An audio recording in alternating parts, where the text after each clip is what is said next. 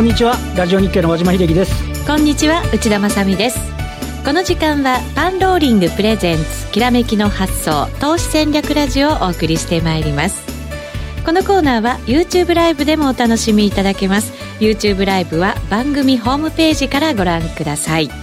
さて現在日経平均株価2万384円あたりということなのでだいたい26円安、昨日の終値付近まで戻してきたという感じでしょうか。ねちょっと昨日のナスダックなんかが結構下がってて為替もちょっと107円台つかかったような形だったんで結構ドキドキしましたけど、はい。えー、昨日までの4日間で日経平均は850円安。850円。ちちなみに5月 1, 1か月間で1657円安。まあさすがにねいろんなものを織り込んでたんでしょうけどただ今日寄り付きがねプラスだったんで。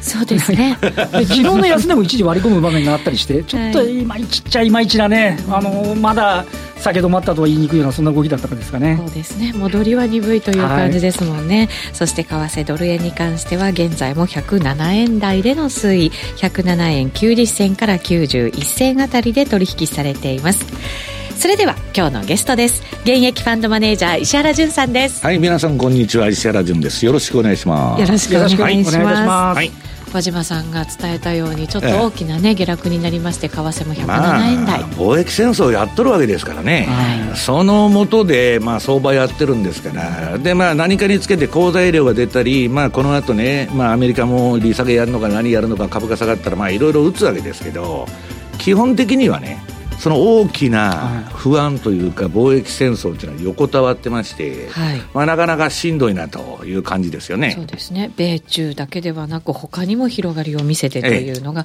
やっぱりね、落ち着いたと思ったら、メキシコかよって話ですよね。あれはちょっと不意 不意打ち気味でしたよね。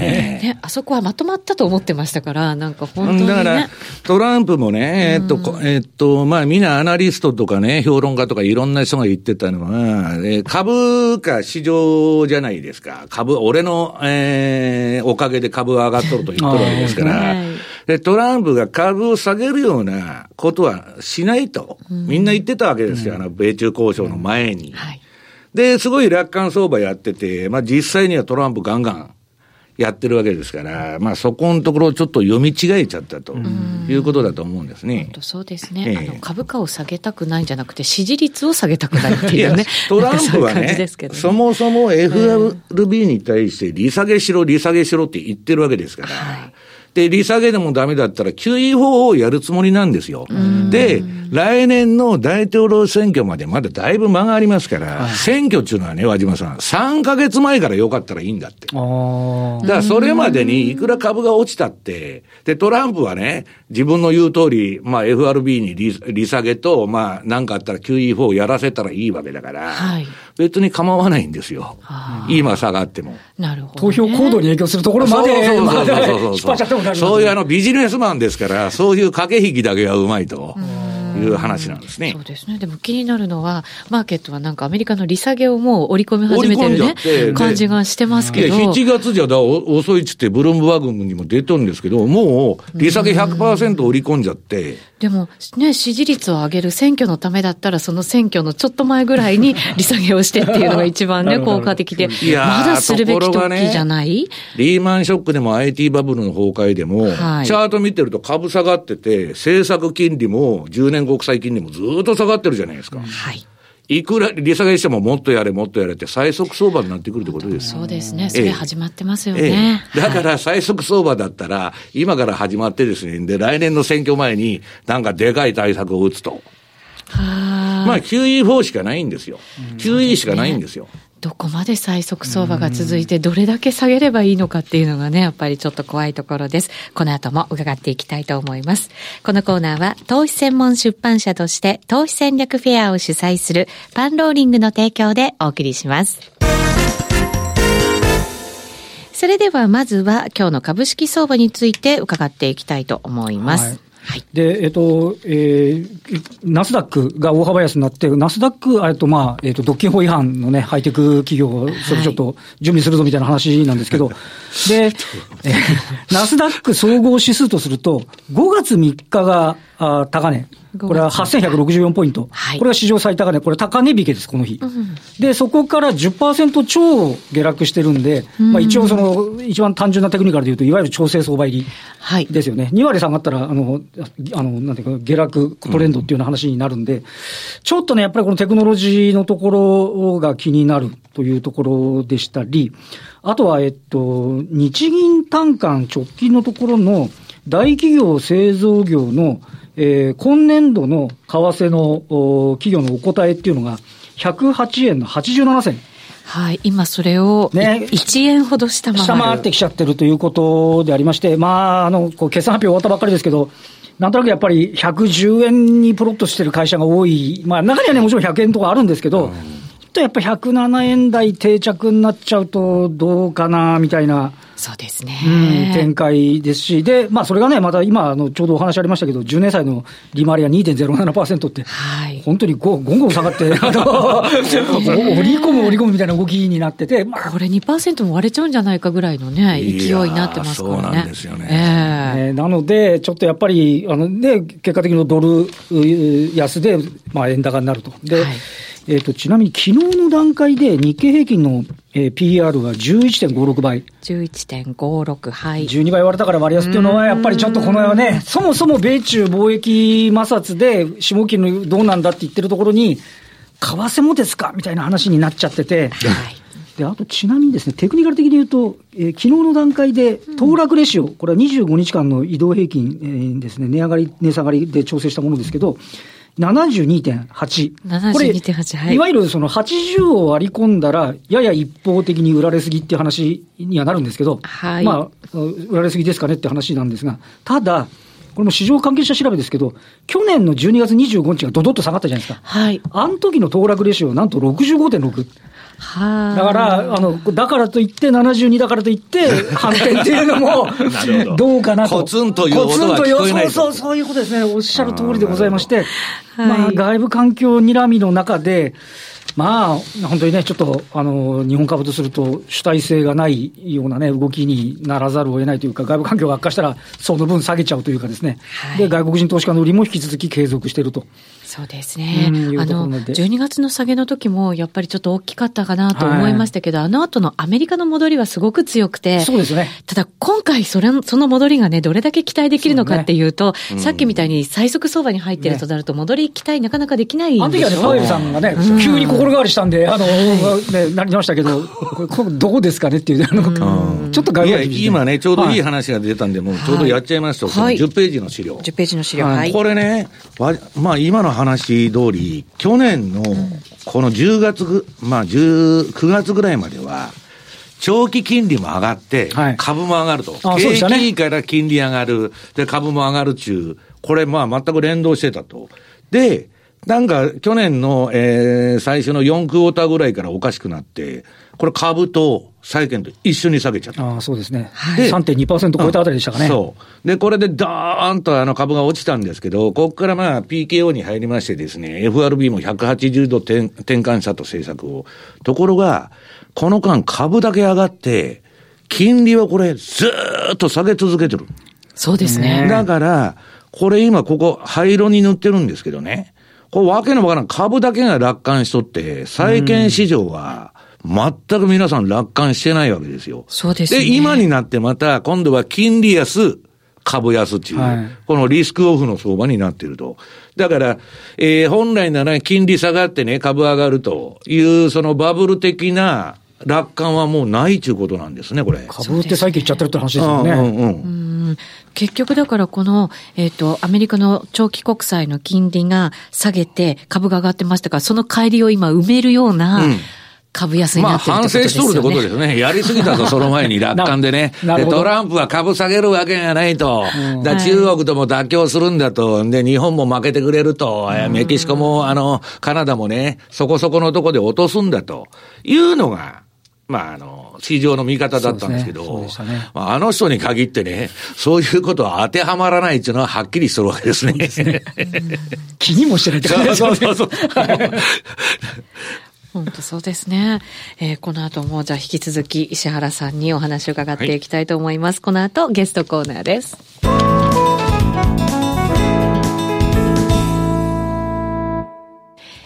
改めまして今日お招きしているゲストは現役ファンドマネージャーの石原淳さんです。はい、こんにちは、石原淳です。よろしくお願いします。引き続きよろしくお願いします。はい、さて、なので株の方が今反省中というね、はい、話がありましたけれども、はい、じゃあ一体どこまで反省するのよっていうことになるわけですが。まあ、パンローリングさん提供の番組なんで、はい。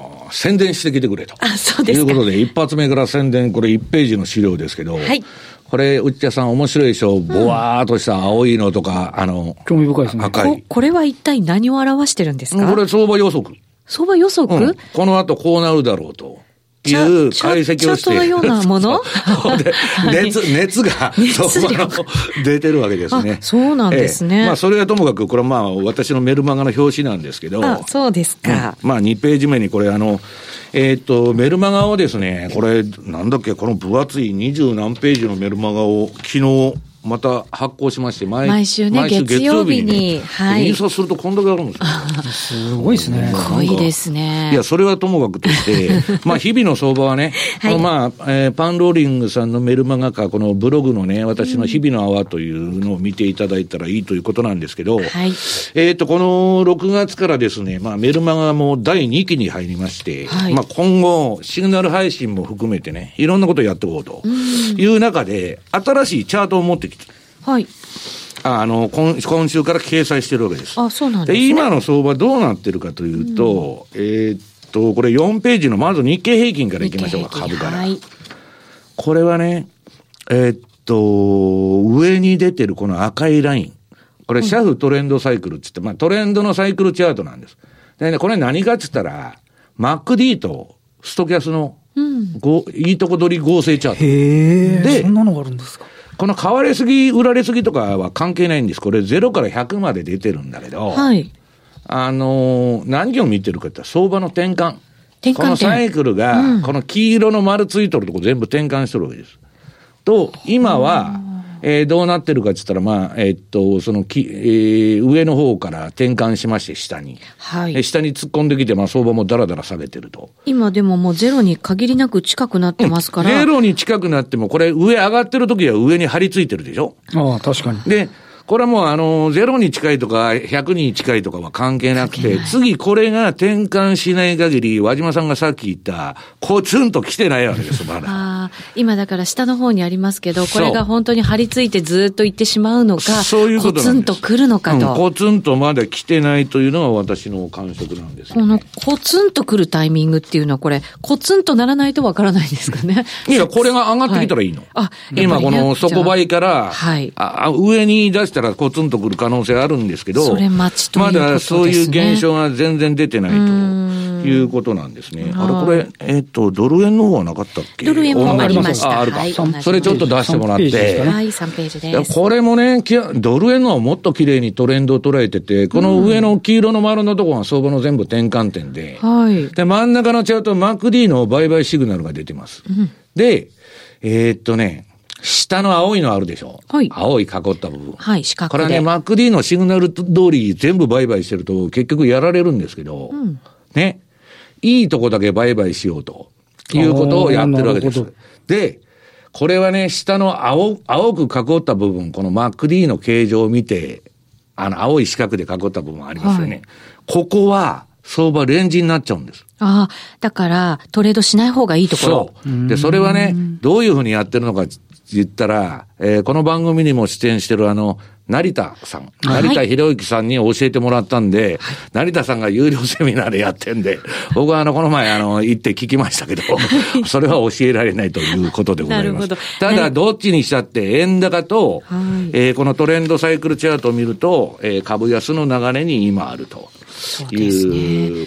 ドル円に関しても、えっ、ー、と、底打ちを今待ってるような状態ですね。このまま張り付くのか転換するのか。はい、で、順番から言ったら次何のチャートでした次がですね、ドル円のチャートになりますこれね、これ恐ろしいパターンになってて、今ドル円。恐ろしい普通はね、うんこれ皆さんチャートを見ていただいたら標準偏差と ADX が低い位置から一緒に上がる。これがトレンドの発生。うんはいはい、で、この前売りトレンドが出てて、うん、で、それがピークアウト。天井打って標準偏差も ADX も下がってきたから、ここからジグザグの調整相場だろうと。はい、で、それはまあ、当たその調整相場になってたんですけど、これね、非常に ADX とあの、標準偏差が今、高い位置からさらに上がら、上がろうとしてる。これってトレンドが継続していくってことですか？トレンド再開っていうかね、こういう形状ってたまにあるんですけど、大相場になる可能性がある。へー。高い位置からさらに上がるってダブルループっちゅうんですけどね、これ。うわーみたいな。で、まあ、先週のメルマガのフォローアップブログにもそれ書いたんですけど、結局また上がってきてですね。まあ、そもそもその前から ADX が上がり出してちょっと気持ち悪い形だったんですけど、はい、で、先週の金曜マスに、金あ金曜日にドスーンと来ちゃったわけですよ。はい、で、次は、あもう同じドル円のチャートなんですけど、これね、ドル円が大相場になるかどうかっていうのは、これはまあ、あの、メルマガに書いて詳しいことは言えないんですけど、黄色のゾーンに入ったら大相場になる可能性があるんです。今まさに黄色の部分に。うん、で、5月の相場は一応ね、あのー、この、えー、一番外の青まで下がらなくて赤のとこで止まって切り返しとったんですけど、はい、今まだ黄色のとこに入ってたと。これずるずるいくと、これ、えー、なんだ、去年の年末から年初にかけてみたいな黄色いとこドーッと下がってるでしょ？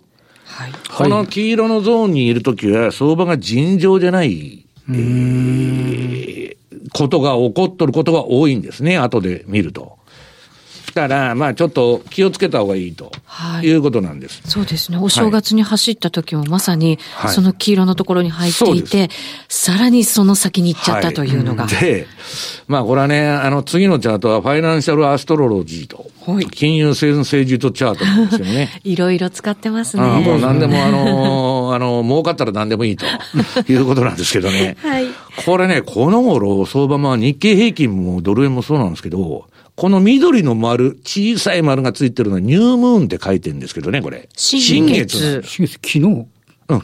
で、ね、これね、このところ新月で相場がもうバンバンに反転とか変化するわけですよ。で、今回はまあ一日ずれたっつったらずれたんですけど、まあ休み中に新月になっちゃいましたんで、んまあドーンと今下に来てるとまた。6月3日だったんですけどね。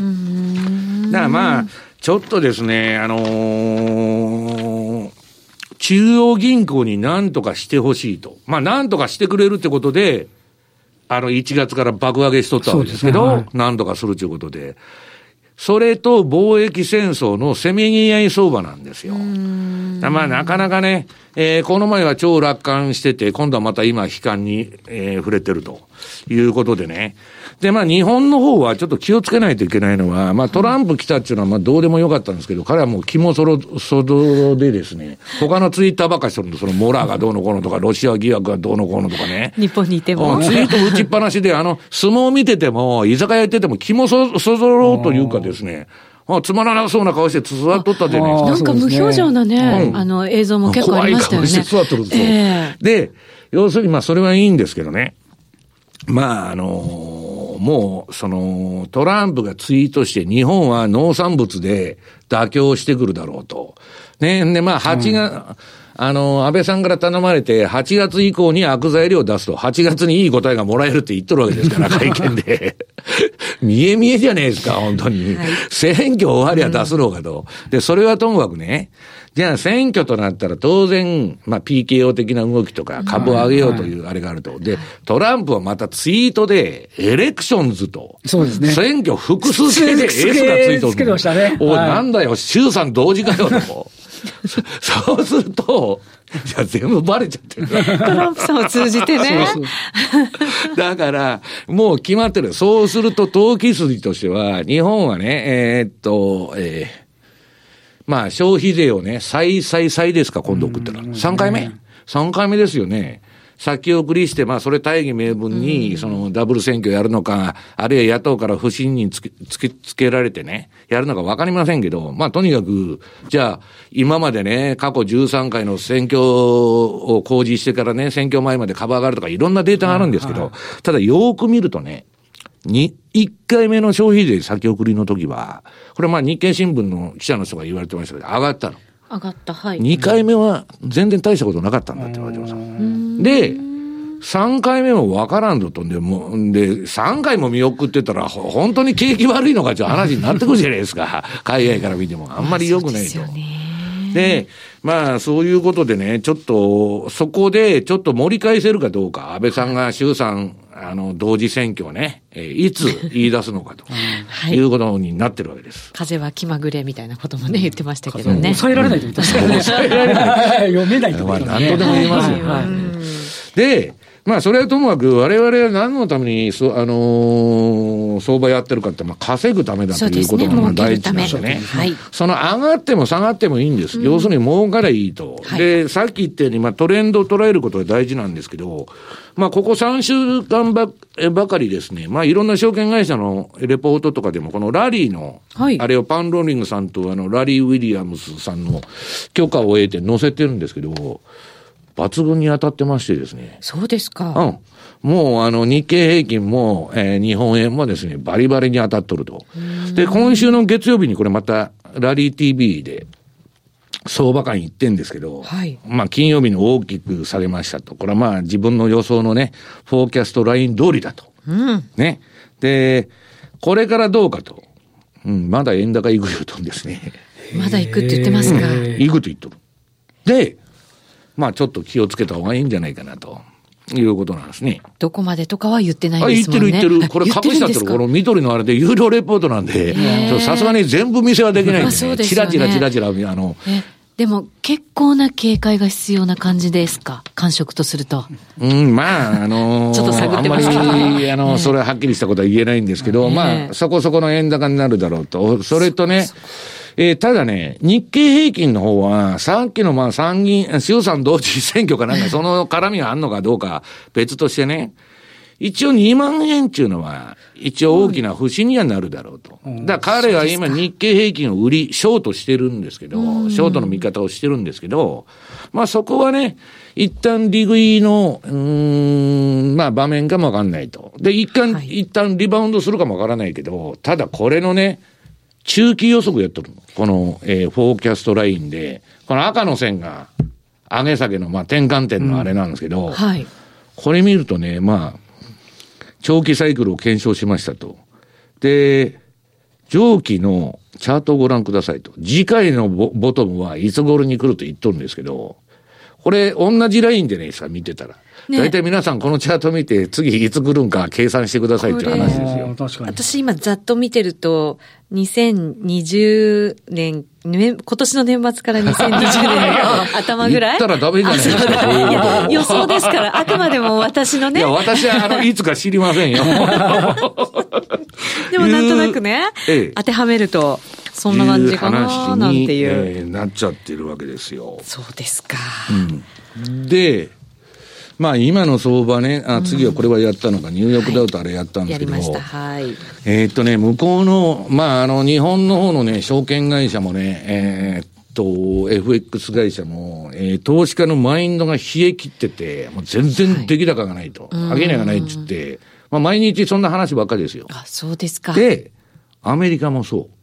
全く小口投資がいないんだって。へえ、そうなんですか。うん、全然小口投資がいない。なんかもう株がすごい上がっちゃったところで、なかなかもう買える人たちがいないみたいな話もしてましたよね。うん、そう。それとね、えー、ただ、それでも株上がってるじゃないかと、1月から爆上げしたじゃないかと、うん、それが皆さんこの自社株買いでございます。はい、自社株買いで、もう今、次の選挙のそ、えー、争点で自社株買いけしからんと。1%のやつが金儲けるための市場かと。ね。誰も幸せになってないと、従業員の給料も上がらないで、会社の役員だけ、株持ってる人だけ儲けてると。からけしからんと。で、えー、まあいろんな自社株買いにその他にも山ほど批判が出てるんですけど、今の間に売り抜けたいという話なんですよ。大統領選挙の争点になるから。そうか、できなくなっちゃうから。で、自社株買いのもう統計っていうのはね、いつでも毎年5月にピークを迎える。5月。うん。で、5月までバーっと自社株買い出るんですけど、その自社株買いが今止まって、株が落ちとると。この人たちしか買う人がいないと。いうことなんですね。で、まあ、2018年、この棒グラフ見たら、いかに自社株買いが増えてるかと。すごいですね。うん。これ最後の改定。最後の個人も誰もいなくなったの。だから、これね、で、立ちが悪いのは、まあ、アメリカ景気だとか GDP がいいとかなんとかかんとか言ってんですけど、はい、まあ、次にね、これ、まあ、これ、えー、ゼロヘッジからのさっきの、えー、資料なんですけどね、はい、GDP に対する企業債務の割合と。もう、これやばいんですね。このチャート見てたら、この企業債務が天井を打つとですね、ドーンと、まあ、リセッションが来ると。いうことで。過去最高。最高。の水準ですよね、これ、ね、借金付けですよ。両立てですから。うっかりして、ね、借金して自社株化してますからね。そう。だから、和島さんが言うコマーシャルペーパー発行して、自分とこの、いや、もうだから、このトランプのね、貿易戦争やってるわけですよ、人民だけ戦いを。小学生が考えてもやばいと思うじゃないですか、普通相場。はい、株中の皆さん、平和の配当なんですよ。本当の話。で、こんな地政学からややこしい世の中でね、えー、世界中で保護主義だ、貿易戦争だと、勝者がいないんですから。はい。結論は、アメリカも中国も日本も全部共倒れになると。で、そういう中で、逃げたいですよ、自社株がやってる経営者は、ね、今のうちに俺のストックオプションを全部売却して、はい、えー、フロリダかハワイでのんびり老後を過ごしたいとい。う人ばっかりですから。はい、そうですね、そういうのにも、うん、で、そういう人は買う需要があるわけですから。まあね、トランプの減税でね、金も余ってますし。俺の株を売り抜けるために、えー、やろうということで。だからこそあの大相場がね、出来上がったということですよね。そういうことですね。はい。その後のお話は延長戦で伺っていきたいと思います。さて、えー、日曜日に配信されましたラリー・ウィリアムズの週間マーケット分析、先ほども石原さんがお話になりましたが、非常に予想通りの展開になっていると。うんうん、このところ、バッチシですね、本当に。はい、本当そうですね。えっ、ー、と、長期のサイクルの検証まで公開しているということも伺ってきました。えー、ラリー TV では、債券や日経平均、さらにコモディティなど各市場の足元の相場をチャート解説しているほかに、石原さんも恋にしている成田博之さんがフォローブログを解説して、日々追加情報も配信しているということでございます。情報満載のラリー TV。ぜひ番組ホームページからお申し込みいただきたいと思います。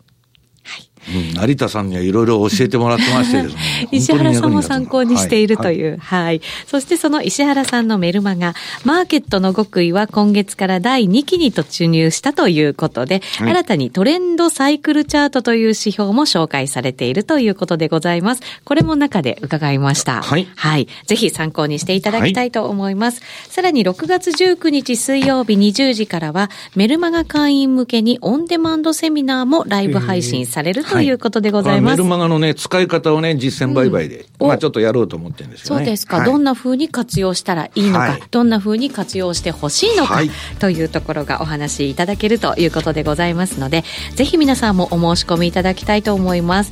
えー、メルマガ会員に向けた新たなシグナルも開発を進めているという石原さんでございます。読み応え満載の石原淳さんのメルマガ、マーケットの極意、ぜひ番組ホームページからお申し込みいただきたいと思います。さてそろそろラジオの前の皆さんとはお別れとなります来週も素敵なゲストをお招きしてお話を伺いますこの後 YouTube で限定配信ご覧になってくださいこのコーナーは投資専門出版社として投資戦略フェアを主催するパンローリングの提供でお送りしました。